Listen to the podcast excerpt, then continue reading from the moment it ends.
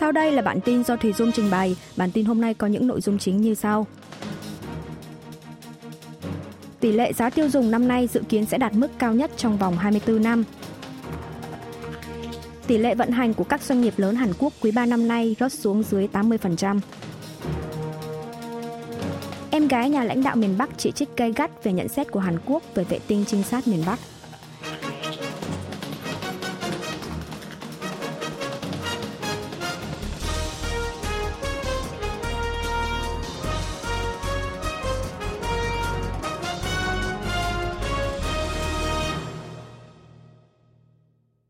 Tỷ lệ giá tiêu dùng năm nay dự kiến sẽ đạt mức cao nhất trong vòng 24 năm.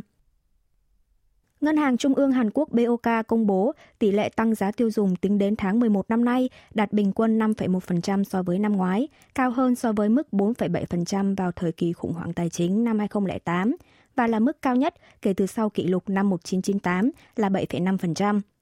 Bắt đầu từ nửa cuối năm nay, giá dầu quốc tế đã cho thấy xu thế giảm. Tỷ giá hối đoái won đô la Mỹ cũng ổn định nên mức tăng giá nhập khẩu dù có giảm, nhưng giá thực phẩm chế biến và các dịch vụ ăn ngoài cũng tiếp tục đà tăng. Cùng với đó là giá điện và ga được điều chỉnh tăng, nên xu hướng tăng giá tiêu dùng khó có thể chững lại. Giá tiêu dùng được dự đoán sẽ tiếp tục ở mức 5% trong thời gian tới, nhưng nếu mức tăng giá các sản phẩm dầu mỏ giảm, nền kinh tế trong và ngoài nước co hẹp thì sẽ chặn đứng xu thế tăng. Ngược lại, nếu giá dầu và kinh tế trì trệ thì vẫn khó có thể dự đoán được tình hình. Giá dầu đang được xem là yếu tố làm giảm bớt tình trạng kinh tế trì trệ trên toàn thế giới. Tuy nhiên, các hoạt động kinh tế của Trung Quốc nếu được phục hồi nhanh chóng thì sẽ làm giảm đi phân nửa hiệu quả và còn nhiều biến số khác như biện pháp hạn chế nhập khẩu dầu thô của Nga hay các nước sản xuất dầu cắt giảm mạnh quy mô sản lượng. Vật giá cơ bản phản ánh dòng chảy chung của vật giá, tức giá tiêu dùng trừ mặt hàng nông sản và các loại xăng dầu, gần đây cũng liên tục tăng, đạt 4,3%. Song xu thế tăng sẽ ngưng lại trong thời gian tới do chịu tác động từ việc lãi suất tăng và giá thuê nhà giảm trong bối cảnh kinh tế trì trệ. Tỷ lệ vận hành của các doanh nghiệp lớn Hàn Quốc quý 3 năm nay rớt xuống 80%. Cơ quan nghiên cứu và phân tích doanh nghiệp Leaders Facts ngày 20 tháng 12 đã công bố kết quả phân tích đối với 200 doanh nghiệp chia sẻ thông tin về tỷ lệ vận hành trong top 500 tập đoàn, doanh nghiệp có doanh thu lớn nhất của Hàn Quốc – theo đó, tỷ lệ vận hành bình quân trong quý 3 năm nay của các doanh nghiệp trên đạt 78,4%, thấp hơn 2,1% so với cùng kỳ năm ngoái và thấp hơn 1% so với quý 3 năm 2020, năm đầu tiên bùng phát đại dịch COVID-19. Năng lực sản xuất dù được mở rộng nhờ các doanh nghiệp đầu tư thiết bị, song thành quả sản xuất vẫn chưa đáp ứng do kinh tế toàn cầu trì trệ, khiến tỷ lệ vận hành sụt giảm. Tỷ lệ vận hành được tính theo tỷ lệ phần trăm của thành tích sản xuất, trên thực tế so với năng lực sản xuất theo kế hoạch – Xét theo ngành nghề, ngành xây dựng và vật tư ghi nhận mức giảm cao nhất với tỷ lệ vận hành trong quý 3 là 70,5%, thấp hơn 7,4% so với cùng kỳ năm ngoái. Nguyên nhân được cho là do chịu ảnh hưởng lớn từ việc thị trường bất động sản chững lại. Trong số 14 ngành nghề, chỉ có ngành ô tô và phụ tùng ô tô cùng ngành dược phẩm là có tỷ lệ vận hành tăng so với một năm trước, lần lượt là 2,5% và 0,8%. Xét theo doanh nghiệp, công ty Eugene, doanh nghiệp sản xuất cốt liệu và bê tông trộn sẵn, có tỷ lệ vận hành giảm mạnh 27,4% so với một năm trước. Trong số các công ty hóa dầu, công ty hóa chất Aekyong có tỷ lệ vận hành giảm 22,9%. Ngược lại, hãng ô tô Sangyong sau khi tìm được chủ nhân mới đã có tỷ lệ vận hành tăng 60% so với cùng kỳ năm ngoái. Hầu hết 20 doanh nghiệp dẫn đầu về doanh thu đều có tỷ lệ vận hành giảm, chỉ trừ hãng ô tô Kia tăng 12,6%, Hyundai Mobis tăng 4,4%, hãng LG Energy Solution tăng 2%. Có 93 doanh nghiệp có năng lực sản xuất trong quý 3 tăng so với cùng kỳ năm ngoái, nhưng trong đó chỉ có 69 doanh nghiệp là có thành tích sản xuất trên thực tế tăng. Em gái nhà lãnh đạo miền Bắc chỉ trích gai gắt về nhận xét của Hàn Quốc về vệ tinh trinh sát của miền Bắc. Hãng thông tấn Trung ương Triều Tiên KCNA ngày 20 tháng 12 đã đưa tin Phó Chủ tịch Ủy ban tuyên truyền Đảng Lao động Bắc Triều Tiên Kim Yo Jong, em gái nhà lãnh đạo miền Bắc Kim Jong Un, lên án Hàn Quốc đang ăn nói lung tung về những điều không đúng sự thật nhằm phỉ báng Bình Nhưỡng. Ngày 19 tháng 12, KCNA đã công bố hình ảnh trong vụ phóng tên lửa đạn đạo tầm trung mà nước này phóng vào một ngày trước đó. Miền Bắc tuyên bố đã tiến hành một vụ thử nghiệm quan trọng nhằm phát triển vệ tinh trinh sát tại bãi phóng vệ tinh khu vực biển Tây – một điểm đáng chú ý là Bắc Triều Tiên đã công bố cả bức ảnh đen trắng chụp khu vực thủ đô Seoul và thành phố Incheon từ trên không trung. Tuy nhiên, các chuyên gia Hàn Quốc nhận xét những hình ảnh được công bố rất kém chất lượng và được cho là hành động man trá. Về phần mình, Phó Chủ tịch Kim Yo Chong nói rằng những người gọi là chuyên gia mà chỉ chăm chăm vào việc hạ thấp Bình Nhưỡng chứng tỏ họ chỉ là hữu danh vô thực. Bà Kim phản bác lại rằng chẳng có lý do gì để lắp máy ảnh chất lượng cao đắt tiền trong cuộc thử nghiệm chưa đầy 830 giây. Bà cũng bác bỏ kịch liệt quan điểm của miền Nam cho rằng Bắc Triều Tiên đã phát biểu vội vàng để đáp trả kế hoạch phát triển vệ tinh trinh sát tự chế đầu tiên của Hàn Quốc. Ngoài ra, bà Kim Yo Jong lên án việc Seoul coi tên lửa đạn đạo xuyên lục địa ICBM và tên lửa đẩy mang vệ tinh có bản chất tương tự nhau để ngăn chặn Bình Nhưỡng phát triển vệ tinh với mục đích hòa bình. Thậm chí, em gái chủ tịch Kim Jong-un còn dễ cợt quân đội Hàn Quốc khi liệt kê những lần Seoul công bố về vị trí phóng tên lửa của miền Bắc khác với vị trí thực tế mà tên lửa được phóng. Cuối bài phát biểu, Phó Chủ tịch Kim đã chỉ trích Bộ Thống nhất Hàn Quốc về đề xuất táo bạo là một ý nghĩ hoang tưởng. Đề xuất táo bạo được Tổng thống Yoon suk yeol đề ra nhân dịp Quốc khánh 15 tháng 8, đề cập đến các phương án hỗ trợ kinh tế như cung cấp lương thực, hỗ trợ cơ sở hạ tầng nếu như Bắc Triều Tiên chịu phi hạt nhân hóa. Washington cho biết ba nước Hàn, Mỹ, Nhật vẫn trao đổi thường trực thông tin về tên lửa của miền Bắc. Người phát ngôn Bộ Ngoại giao Mỹ Ned Price trong buổi họp báo ngày 19 tháng 12 giờ địa phương khẳng định ba nước Hàn, Mỹ, Nhật hầu như vẫn trao đổi thường trực để chia sẻ thông tin cả trước và sau khi Bắc Triều Tiên thực hiện các hành động khiêu khích. Ông Price cho biết các cơ quan chính phủ của ba nước như Bộ Ngoại giao, Bộ Quốc phòng vẫn trao đổi thường xuyên với nhau. Các thông tin cụ thể về mặt kỹ thuật như về hệ thống cảnh báo sớm thì có thể phỏng vấn với Bộ Quốc phòng Mỹ. Tiếp đó, người phát ngôn Bộ Ngoại giao Mỹ lên án vụ phóng tên lửa đạn đạo tầm trung của miền Bắc ngày 18 tháng 12 vừa qua. Tuy nhiên, ông Price nhấn mạnh Washington không có chính sách thù địch với Bình Nhưỡng, đề nghị miền Bắc đáp lại yêu cầu của Mỹ về việc ngoại giao một cách thực chất và thực dụng.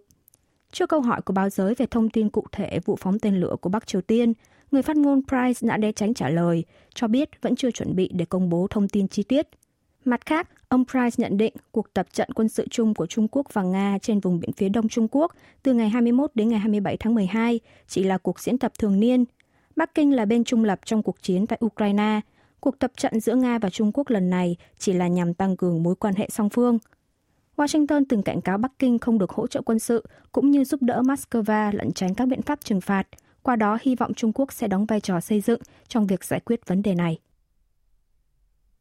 Hàn Quốc bắt tay điều tra xác định thông tin Trung Quốc lập đồn cảnh sát bí mật trong nước.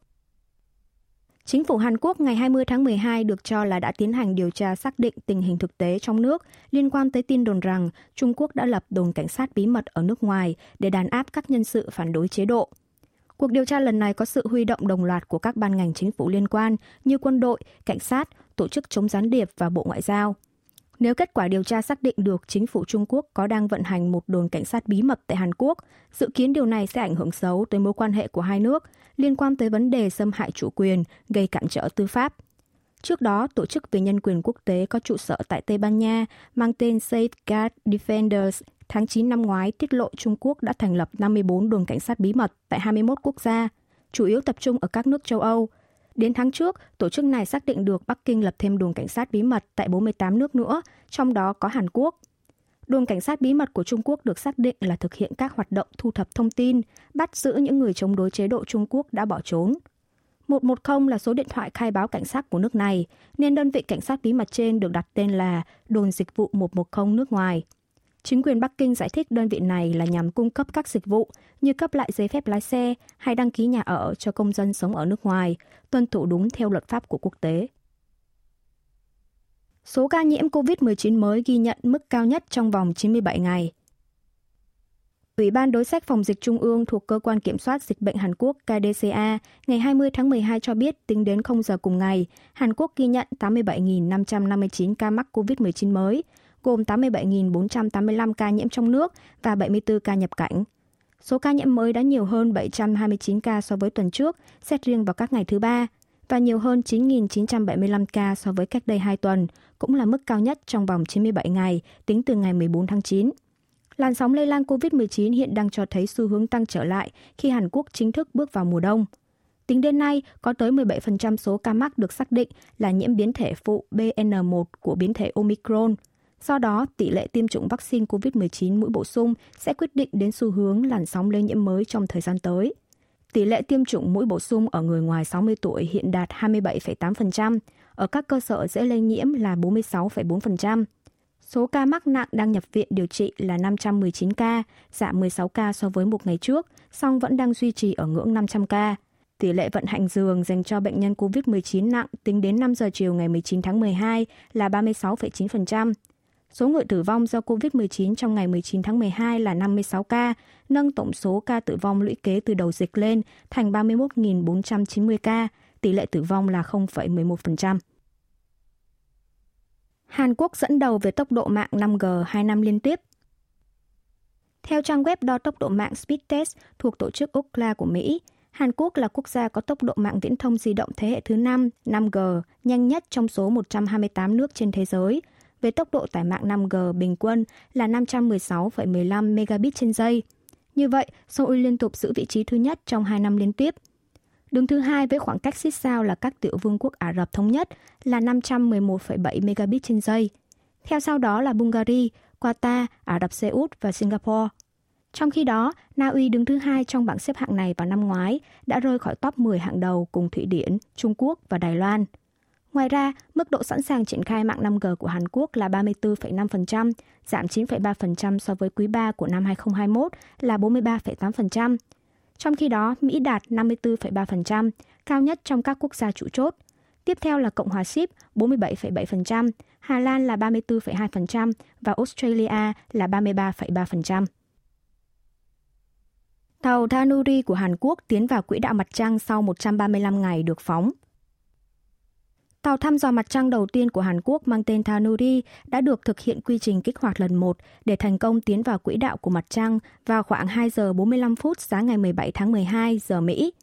Như vậy, sau 135 ngày kể từ khi được phóng, tàu Thanuri đã trải qua hành trình bay 6 triệu km, tiến vào ổn định với trọng lực của mặt trăng. Để có thể bay lên quỹ đạo mặt trăng di chuyển với tốc độ 3.600 km trên một giờ, tương tự tốc độ bay của một viên đạn – Động cơ đẩy gắn trên tàu Ranuri đã được sử dụng để giảm tốc độ của tàu từ 8.000 km h xuống 7.500 km h trong vòng 13 phút. Đây là một thao tác có độ khó cao, chỉ cần một sai sót nhỏ cũng có thể khiến tàu trôi giạt trong không gian hoặc rớt xuống mặt trăng. Tuy nhiên, theo kết quả phân tích cho thấy tàu Thanuri đã tiến vào ổn định trên quỹ đạo của mặt trăng. Viện Nghiên cứu Hàng không Vũ trụ Hàn Quốc và Bộ Khoa học Công nghệ Thông tin và Truyền thông cho biết nếu không giảm được tốc độ như mục tiêu đã đặt ra, thì tàu sẽ không thể tiến vào mặt trăng mà sẽ bay ra xa hơn ngoài vũ trụ. Hiện tại, tàu Thanuri đang cách bề mặt mặt trăng gần nhất là 109 km, xa nhất là 8.920 km, quay theo quỹ đạo hình tròn với chu kỳ quỹ đạo là 12,3 giờ. Tàu Thanuri vẫn còn 4 lần kích hoạt để có thể tiến vào và giữ vị trí ổn định ở quỹ đạo hình tròn cách mặt trăng 100 km Toàn bộ quá trình này có diễn ra thành công hay không sẽ được xác định vào ngày 29 tháng 12. Lần kích hoạt thứ hai dự kiến sẽ diễn ra vào ngày 21 tháng 12 tới.